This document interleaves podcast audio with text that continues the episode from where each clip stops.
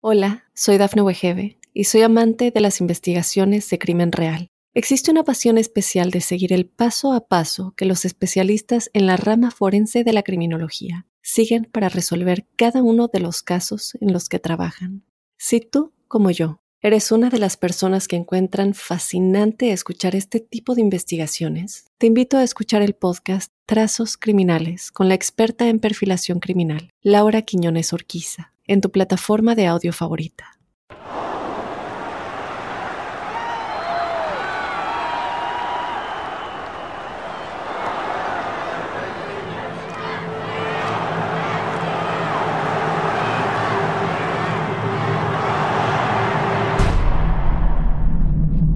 Randall Woodfield pudo haber sido una leyenda como Tom Brady y saltar al Salón de la Fama de la NFL pero en cambio consiguió un lugar en los libros de historia del deporte por una razón más oscura. Conocido como el asesino de la Interestatal 5, Randall Woodfield fue seleccionado para unirse a los Green Bay Packers en 1974, pero no fue parte del equipo por mucho tiempo. Poco después impactó al mundo cuando se reveló que este exjugador profesional era en realidad un brutal asesino serial que había matado al menos 44 mujeres con métodos distintos durante un largo viaje que le permitió evadir la justicia durante cinco meses. Goodfield fue a la universidad en 1969 y se dice que ahí su conducta empezó a escalar hacia la violencia. Incluso fue arrestado por destrozar el departamento de su exnovia. Pero por alguna razón, nunca parecía tener que sufrir las consecuencias de sus actos. Un jugador frustrado o un sujeto con problemas mentales. Esta es la historia de Randall Woodfield. No tengas miedo, que ya empezó. Crímenes de terror.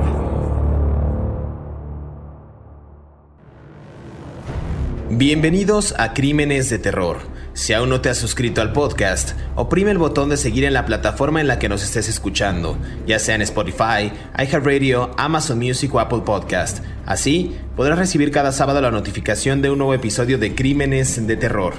En esta ocasión en el podcast hablaremos de Randall Woodfield, eh, también conocido como el asesino de la Interestatal 5, quien fue seleccionado para unirse a los Green Bay Packers en 1974, pero no fue parte del equipo por mucho tiempo, pues poco después impactó al mundo cuando se reveló que este exjugador profesional era en realidad un brutal asesino serial que había matado al menos 44 mujeres.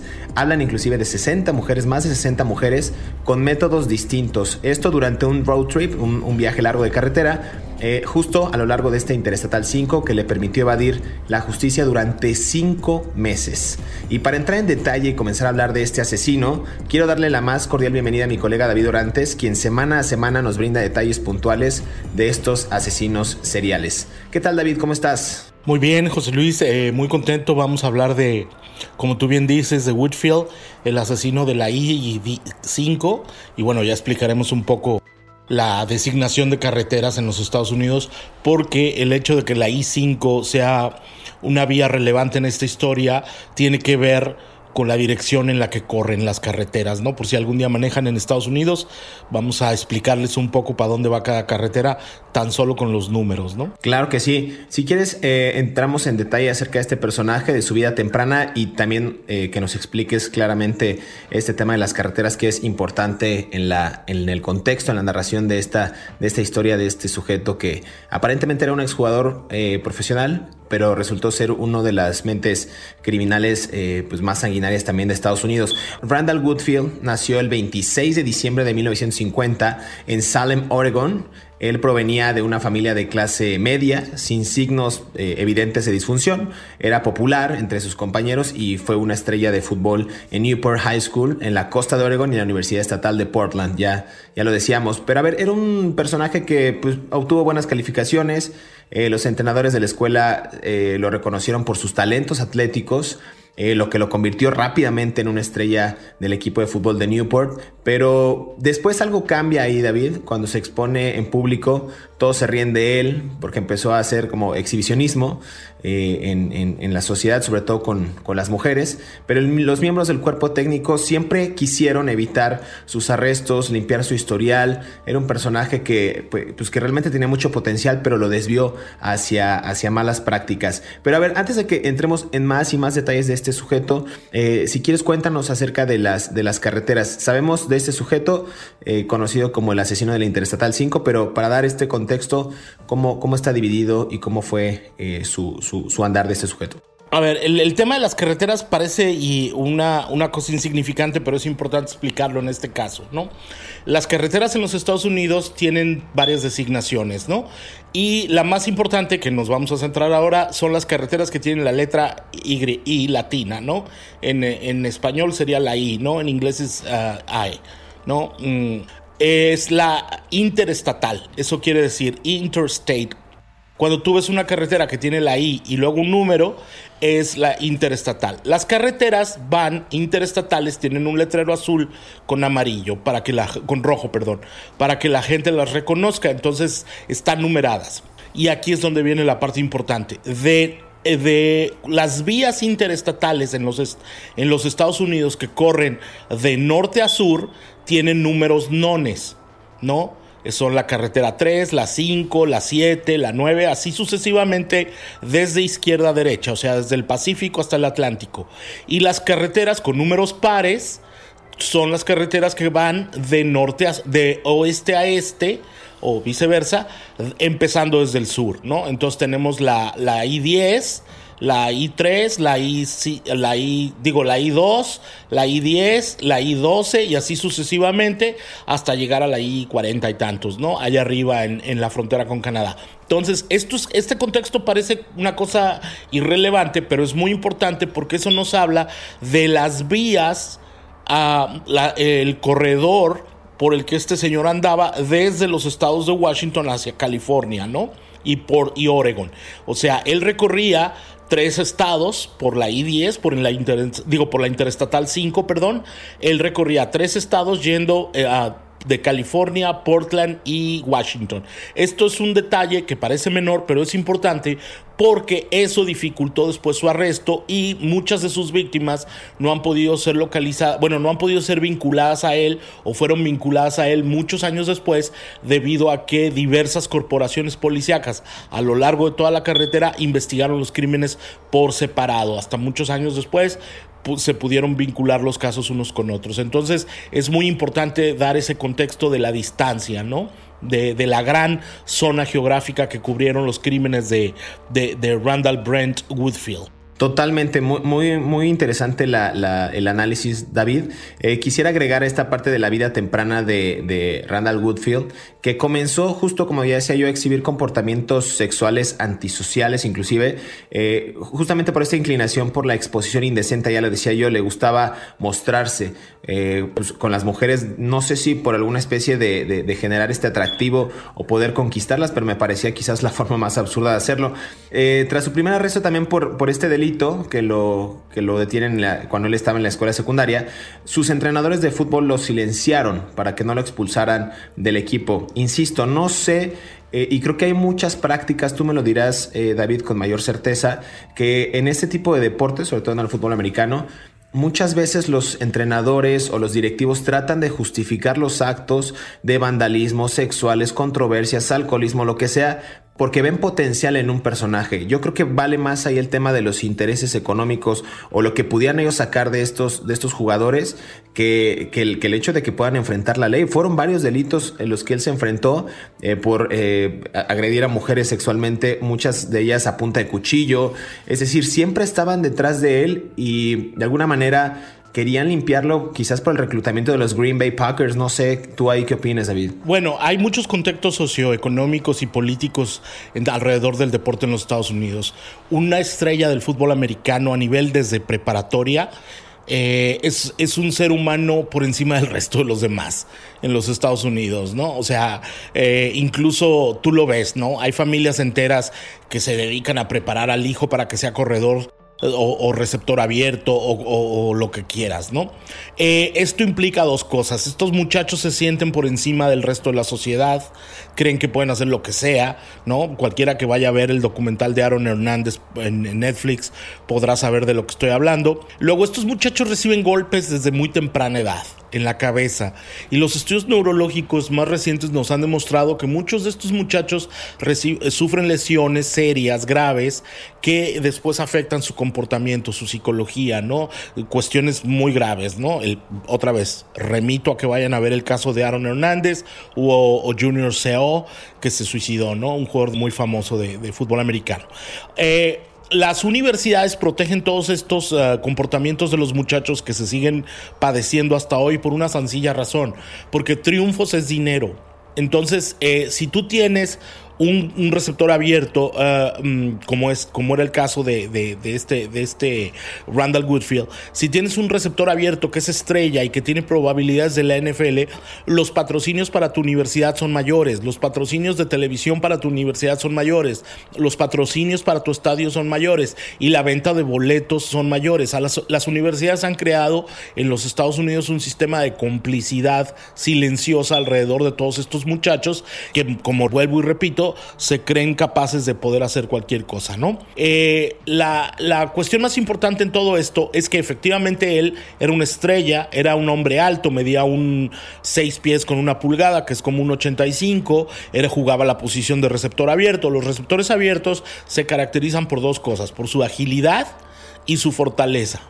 Entonces es muy importante como tener el contexto del tipo de hombre que él, que era él. Él fue eh, seleccionado por los Green Bay, Green Bay, Packers en la ronda 428, fue en la ronda 17 como receptor abierto y estuvo en el equipo de prácticas, pero lo cortaron precisamente por todo el historial que tenía de indecencia sexual y de diferentes robos pequeños o de exposición sexual, él se encueraba delante de las mujeres, para decirlo en pocas palabras, ¿no? Entonces, eh, mm, obviamente tenía un gran narcisismo hacia, hacia su cuerpo bien trabajado, ¿no? Entonces, eh, ellos lo cortan y entonces es cuando se desatan todos los crímenes mayores que vinieron después, ¿no? Lo cortan del equipo de los Green, Green Bay Packers de la NFL y él regresa a vivir a Oregon, ¿no? Claro, eh, fue a prisión e inclusive por robo en segundo grado, cumplió cuatro años de una sentencia de 10 que tenía. Y, ah, en este, eh, en el siguiente segmento,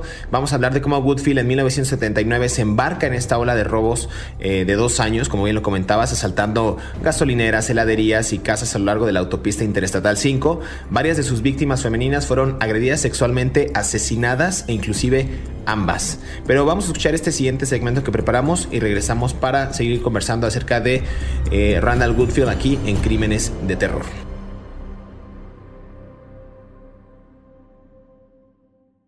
Hola, soy Dafne Wegebe y soy amante de las investigaciones de crimen real. Existe una pasión especial de seguir el paso a paso que los especialistas en la rama forense de la criminología siguen para resolver cada uno de los casos en los que trabajan.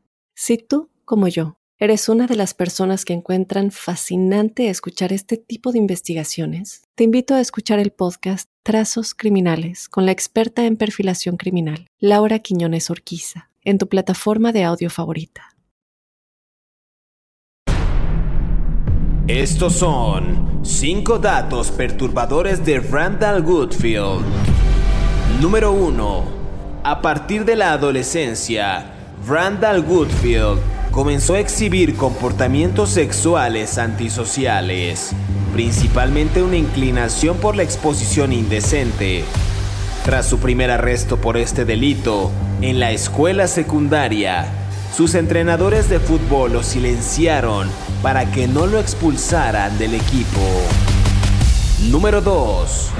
En 1979, Goodfield se embarcó en una ola de robos de dos años, asaltando gasolineras, heladerías y casas a lo largo de la autopista interestatal 5.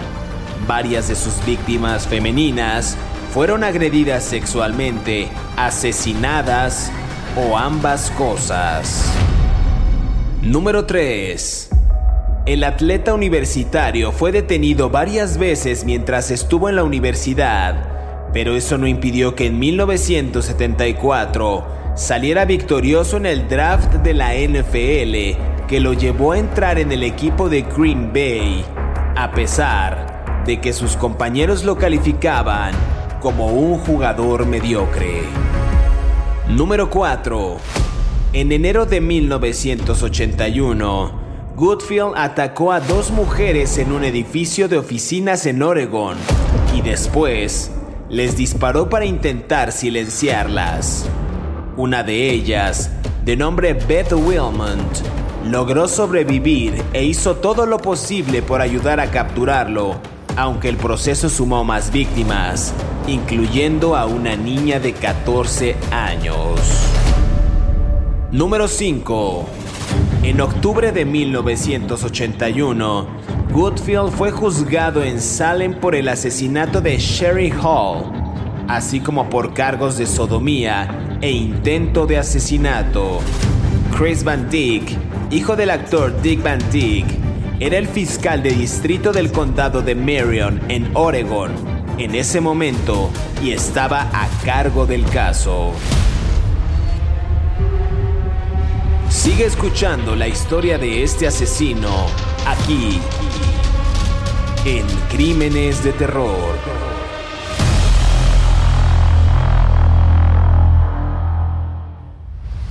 Regresamos a Crímenes de Terror. Estamos conversando acerca de Randall Woodfield, eh, mejor conocido como el asesino de la Interestatal 5, un exjugador eh, profesional de fútbol americano, David, que en su andar, pues digamos que dejó el deporte por cometer esta clase de crímenes, estos ambajes en contra de, de mujeres. Eh, ya decía antes de irnos a esta primera pausa que eh, en algún momento fue atrapado por, una, por un oficial de policía encubierta y fue a prisión por robo en segundo grado. Cumplió cuatro años de una sentencia de 10 y en este año, eh, año un año después, en el 79, se embarca en una ola de, de robos, asaltando, ya lo decía yo, gasolineras, heladerías, inclusive casas en esta interestatal, en la autopista interestatal 5. Muchas de estas víctimas fueron agredidas sexualmente, asesinadas o inclusive ambas. Aquí hay algunos reportes también que aseguran que Goodfield siempre tuvo estas aptitudes para el deporte y comenzó a destacar desde que era un niño. Ya bien lo decías tú, David, que los preparan desde muy, muy pequeños y empieza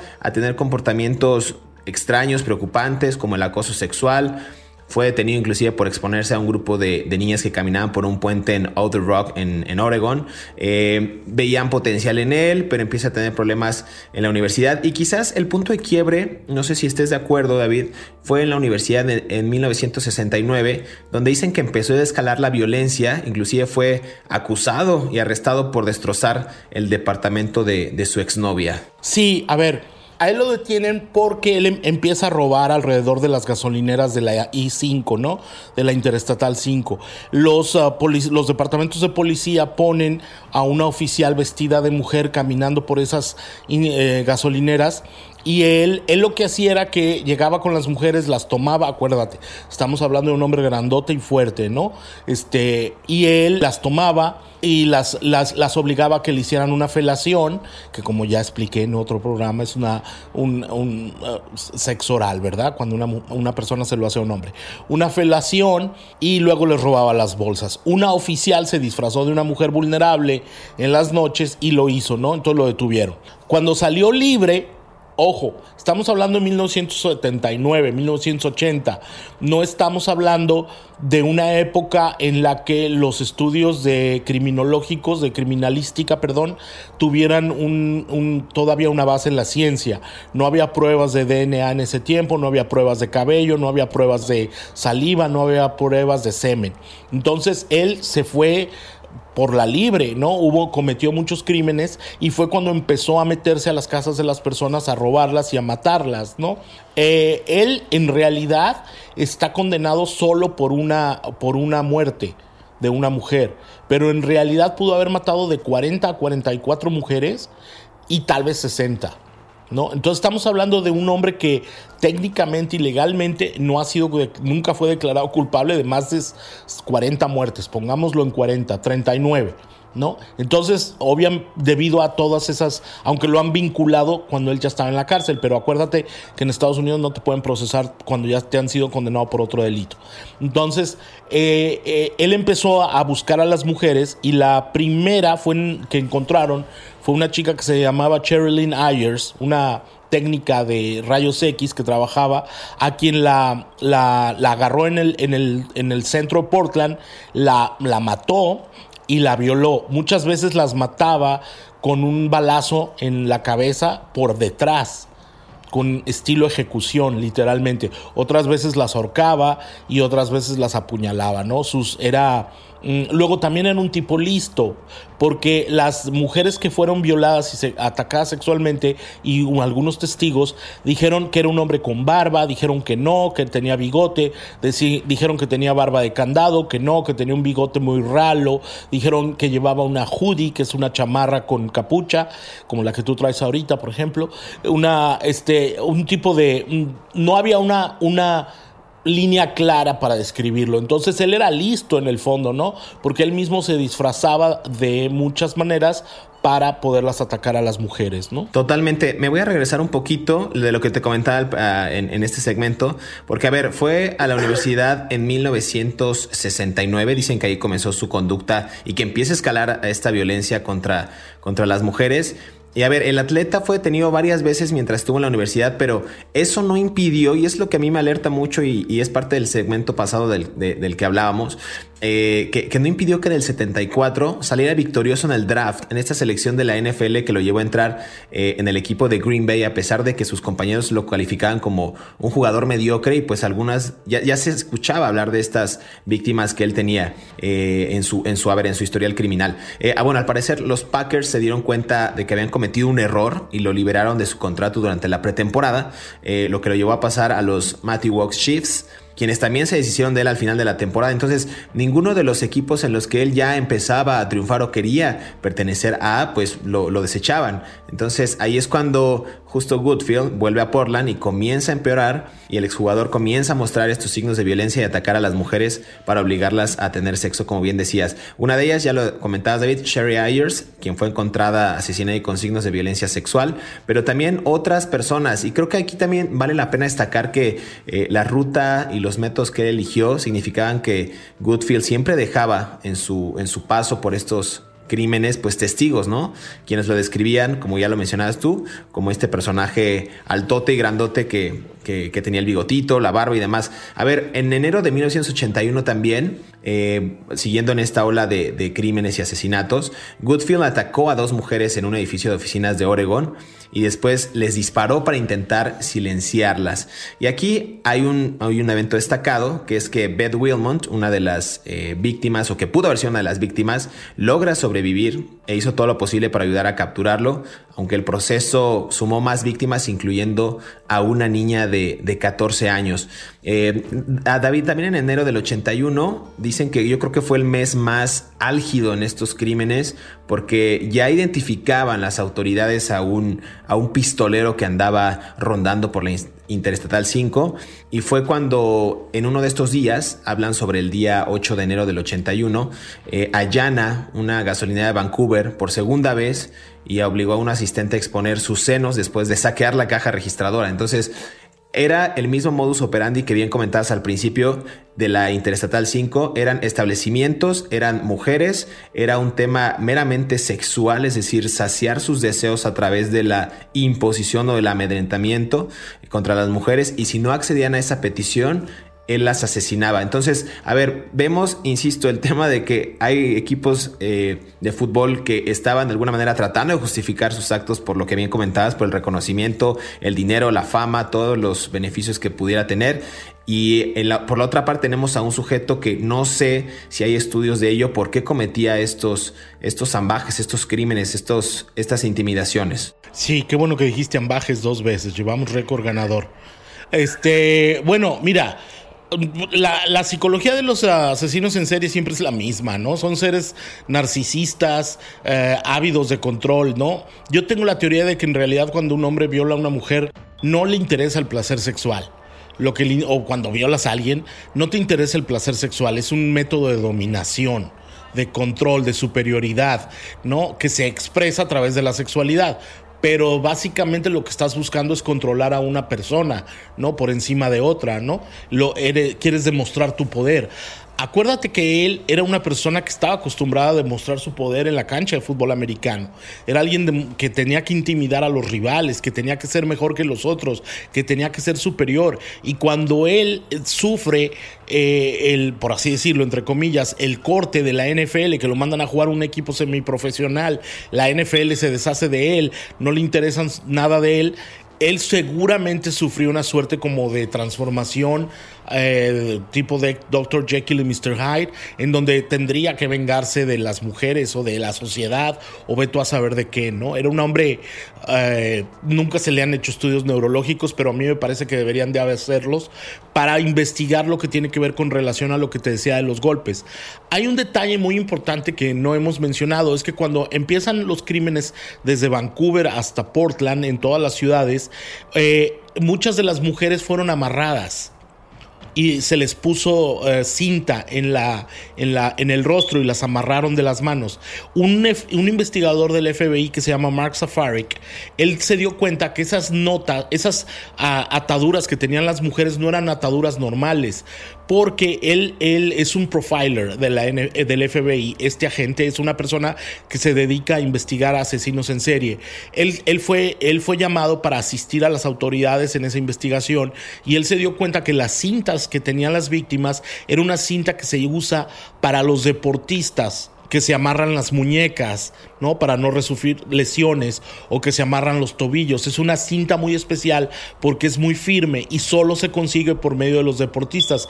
De manera paradójica, estas, estas cintas fueron lo que al final llevó de alguna manera a relacionarlo con todos los crímenes que cometió después. Son cintas de, de tape que le dicen que se amarran los futbolistas en el tobillo o en, los, o en las muñecas o en los codos, ¿no? Cualquiera lo puede ver en un partido de básquetbol o de fútbol americano para no recibir lesiones. Pero es muy importante ese dato tenerlo en cuenta, ¿no? Claro, David, vamos a escuchar este siguiente segmento que preparamos para ustedes y seguimos conversando acerca de Ronald Goodfield aquí en Crímenes de Terror.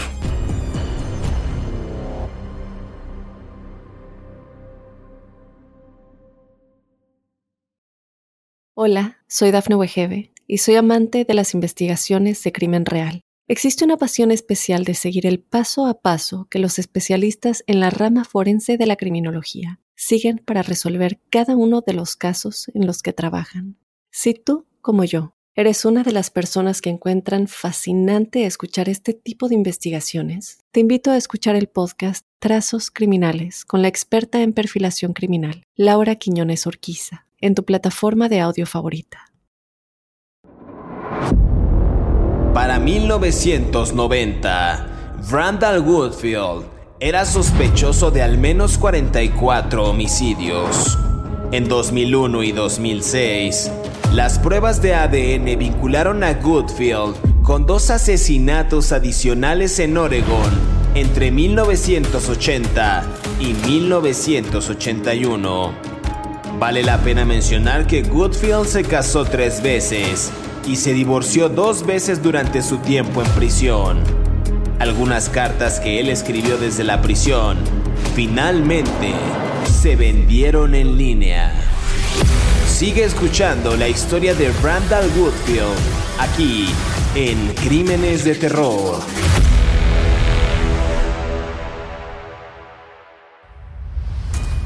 Regresamos a Crímenes de Terror, estamos conversando acerca de Randall eh, Woodfield, mejor conocido como el asesino del Interestatal 5. Eh, David, ya hemos ahondado eh, acerca de la infancia o los pocos detalles que tenemos de su vida temprana, hemos hablado de cómo fue que los equipos de la NFL o, las universidades quieren también, digamos, cubrir, justificar, podría ser la palabra, muchos de estos pues estas intimidaciones, estos posibles crímenes eh, que cometen jugadores eh, consagrados o que pueden consagrarse como grandes estrellas del fútbol americano. Hemos también hablado acerca de los crímenes de Randall Woodfield, pero hay varios también que no hemos, no hemos tocado y que también antes de su juicio y bueno, su, su, su captura pues eh, él cometió, hablamos de, mujeres, no sé si tú tengas algún otro dato de estos, de estos crímenes, por ahí hay uno del 13 de febrero del 81, eh, Donna Eckhart de 37 años y su hija de 14 años, quienes fueron encontradas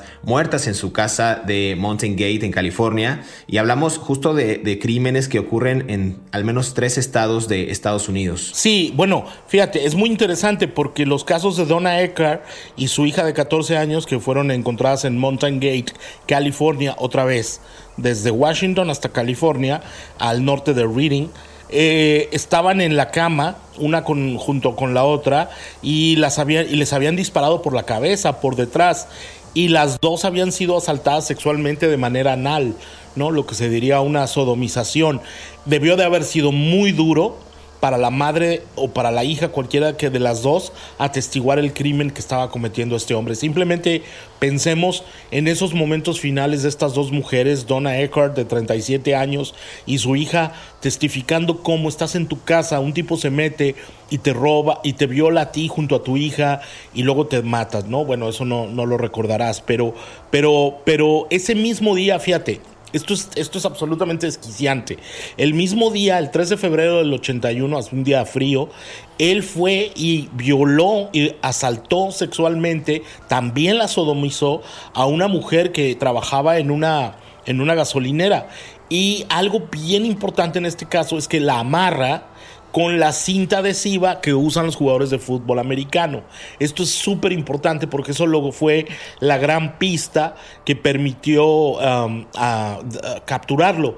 El 15 de febrero de ese mismo año, esto es realmente alucinante, porque todavía atacó otras dos mujeres, el 12 de febrero, si no mal no recuerdo, en Vancouver y en Bellevue, Washington, ¿no? Pero el 15 uh, de febrero, 12 días después, de haber matado a las otras dos mujeres, fue y atacó a Julia Reitz, que era su novia, que había sido su novia, eh, eh, y, la, la, y la, le disparó y la mató. Y ahí fue cuando su nombre empezó a surgir dentro de las investigaciones, ¿no? Y nuevamente estaba ella atada con la cinta esta especial que usan los, los atletas para sujetarse tobillos y, muñecas, ¿no? Totalmente. Es que, a ver, es una ola de crímenes eh, que fue en, en ese momento constante. Fueron semanas.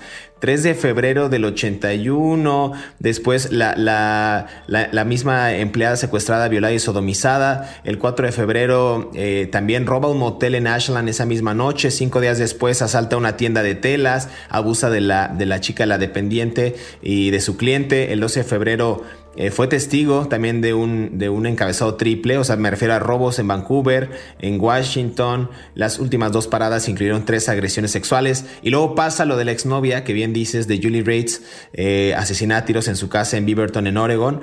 Y después, a ver, marzo de 1981, ya la policía investigaba eh, una muerte a tiros en Beaverton, la que acabamos de mencionar, y se encontró con que, que, que Woodville era conocido ya eh, de esta casual víctima, citando pues, su historial de agresiones sexuales. Aquí es también cuando la policía registra su casa y encuentra las pruebas, David, que lo vinculan con el asesinato, así como con el intento de asesinato de dos mujeres jóvenes eh, pues ahí es cuando Goodfield es arrestado y acusado de asesinato de Beaverton y del doble asesinato de una esposa y de una hija en Reading, en California, la que acabamos de mencionar, que es un caso realmente atroz. Y en octubre de 1981 es cuando Goodfield fue juzgado en Salem por el asesinato de Sherry Hall, eh, así como por cargos de sodomía e intento de asesinato. De, de, estas mujeres. Y a ver, aquí hay algo relevante o quizás no relevante para algunos del caso que Chris Van Dyck hijo del actor Dick Van Dyke, era el fiscal del distrito del condado de Marion en Oregon y en ese momento pues, él estaba a cargo del caso y es cuando Goodfield fue condenado por el asesinato y sentenciado a cadena perpetua. Me parece que fueron 90 años adicionales por las condenas de los otros delitos. Digamos que aquí es cuando cae pero ese sujeto, pero después de una ola de crímenes creo que sin precedentes y también no sé si esto sea eh, una mancha para el tema del fútbol americano, sobre todo los deportistas de, alto rendimiento. No sé si se una también a estos personajes que, como el que ya mencionabas de Aaron Hernández, que quizás es el más destacado y que tiene este especial en la, en la plataforma Netflix. Bueno, el tema, el tema es más, más largo que eso, ¿no? Obviamente es una mancha para la historia del fútbol americano, pero también es una mancha para la historia de la sociedad estadounidense, ¿no? Que glorifica a estos muchachos de una manera exagerada y los vuelve seres vulnerables. Después hay un montón de casos de criminales que cometen aquí mismo en Estados Unidos, en Houston, donde yo vivo, hubo un receptor abierto, un linebacker de un equipo que violó y mató a su novia. A ver, el problema es mucho más profundo que esto, que creamos ídolos o creamos uh, seres que se sienten eh, por encima de la sociedad pero cuando ellos cometen los crímenes nos escandalizamos, cuando en realidad nosotros como sociedad somos el mismo producto de lo que estamos idealizando. Y esto se repite en lo que tú me digas, en el fútbol, en el fútbol americano, en el básquetbol, en las canicas o en el, o en el caso mismo de Latinoamérica, en el, en, el, en el soccer, ¿no? Lo que llamamos en Estados Unidos el soccer, que es el fútbol. Mm, luego también estos muchachos no se les presta la atención debida en términos neurológicos y psicológicos, ¿no? Viven, viven con el halago constante, con el apapacho constante, con la admiración todo el tiempo, ¿no? Entonces ellos llegan a un punto donde dicen, yo no tengo que dar cuentas a la sociedad, puedo hacer lo que yo quiera, ¿no? Tan es así, tan es así, que Woodfield, de quien estamos hablando, eh, fue condenado solo por un crimen a cadena perpetua. ¿No? Los otros 40 mm, o 40 y tantas muertes o 60 muertes no, no se le pudieron vincular hasta después.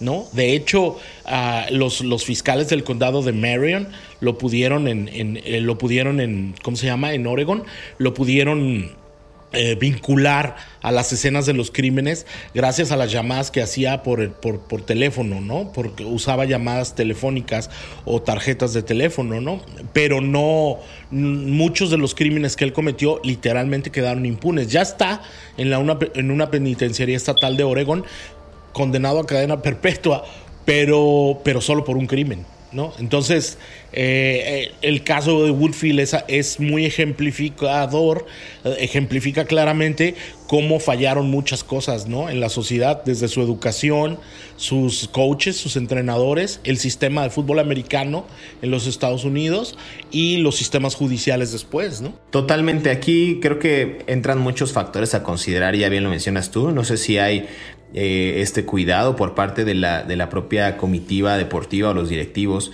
de, la, de la NFL de cómo tratar, porque no es un caso, estamos hablando de que han surgido bastantes y siguen surgiendo bastantes en este, sobre todo en este deporte de alto impacto y de alto rendimiento. A ver, yo quiero comentar algo también que cuando los oficiales eh, comienzan a seguir el rastro de Goodfield a lo largo del Interestatal 5, eh, se tropiezan con más y más víctimas. Yo creo que si siguieran investigando podrían encontrar todavía hasta esta fecha algunas víctimas de este, de este sujeto. A ver, Silvia Durante, de 21 años, había sido también estrangulada en Seattle y arrojada a la carretera en diciembre del 79. También, tres meses después, en esta investigación, Marsha Wetter, de 19 años, y Katie Allen, de 18, también desaparecieron mientras paseaban por la Interestatal 5 en las afueras de Spokane. Igual, sus cadáveres habían sido encontrados en, en mayo. Y, eran bastantes, bastantes crímenes que, iban surgiendo, inclusive a la par que se iba desarrollando este, este juicio, David. También, eh, para ir cerrando ya este, este episodio de Crímenes de Terror, eh, según los expedientes, también en octubre de 1983, eh, Goodfield resulta herido en la prisión durante un disturbio por parte de otro recluso. cabe mencionar esa, esa parte. Y ya para 1990 ya era sospechoso, bien lo decías, de al menos 44 homicidios. En 2001 y 2006 también las pruebas de ADN lo vincularon a Goodfield con dos asesinatos adicionales en Oregon entre 1980 y 1981. ¿Quieres saber algo muy divertido de Woodfield? Se casó tres veces cuando estaba en la cárcel. O sea, mujeres le escribían cartas a Woodfield porque lo encontraban particularmente seductor, ¿no? Acuérdate, estamos hablando de un hombre grandote, harto, fuerte. Se casó tres veces y se divorció dos. Sigue, técnicamente, sigue casado con una mujer. Este, y además le escribía cartas seductoras a periodistas locales, ¿no? Este, algunas de las cuales se publicaron. Así que si usted tiene algún gusto perverso por leer cartas de asesinos seriales, pues vaya y compre el libro que se llama The Serial Killer Letters, que publicó Charles, la editorial de Charles Press. este, y que son verdaderamente muy, muy perturbadoras, ¿no? De la mente de este señor, ¿no? Totalmente. Y cuando empieza también, ya para finalizar, esta, esta erupción, digámoslo así, de las redes sociales en el año 2006, también Goodfield, cuando existía esta red social MySpace, eh, publicó un mensaje creando esta, esta cuenta social donde él explicaba pues parte de lo que había hecho, ¿no? Y cito textualmente, soy Randy, tengo 55 años, paso el resto de mis días en prisión porque cometí un asesinato junto con muchos otros delitos. A ver, dice él, un asesinato junto con muchos otros delitos, fueron bastantes. Una vez hice una prueba para el Green Bay Packers, la única razón por la que no lo logré es porque las habilidades que tenía para ofrecer no las necesitaban en ese momento. Creo que este texto retrata bien toda la serie ya de inconsistencias y problemas y, no sé, ineficiencias en su, en su psique, en su mente, para narrar mucho de lo que él cometió, pero justificando sus actos porque pues él era o aspiraba a ser uno de los mejores jugadores de fútbol americano en Estados Unidos, David. Pues sí, bueno, eh, yo creo que, insisto, este es un caso muy interesante porque implica varias cosas, ¿no? Implica el culto a la personalidad del deportista, implica las lesiones neurológicas de un deportista de alto rendimiento, implica la falta de precisión de la policía e implica la falta de precisión del sistema judicial, ¿no? Para darle, eh, valga la redundancia, justicia a las familias de las víctimas, ¿no? O sea, es un caso a muchos niveles de análisis, ¿no? Totalmente, David. Pues se nos acabó el tiempo, muchas gracias. Es hora de despedirnos, pero queremos agradecer a todos aquellos que cada sábado sintonizan un nuevo episodio de Crímenes de Terror. Estamos leyendo sus comentarios a través de las redes sociales de Mundo Hispánico y también a través de nuestras cuentas personales. Recuerden que pueden repetir este podcast cuando quieran y a la hora que quieran, ya sea en la comodidad de su hogar, en la calle, en el transporte público, donde quieran. Y no olviden activar el botón de seguir en la plataforma en la que nos estén escuchando para que les llegue la notificación del próximo episodio y sean los primeros en disfrutar de estas aterradoras historias. Hasta pronto, nos escuchamos en el próximo episodio de Crímenes de Terror.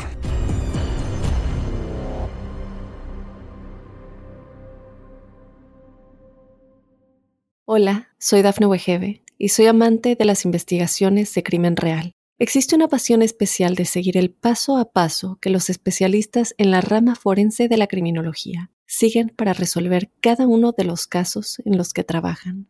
Si tú, como yo, eres una de las personas que encuentran fascinante escuchar este tipo de investigaciones, te invito a escuchar el podcast Trazos Criminales con la experta en perfilación criminal, Laura Quiñones Orquiza en tu plataforma de audio favorita.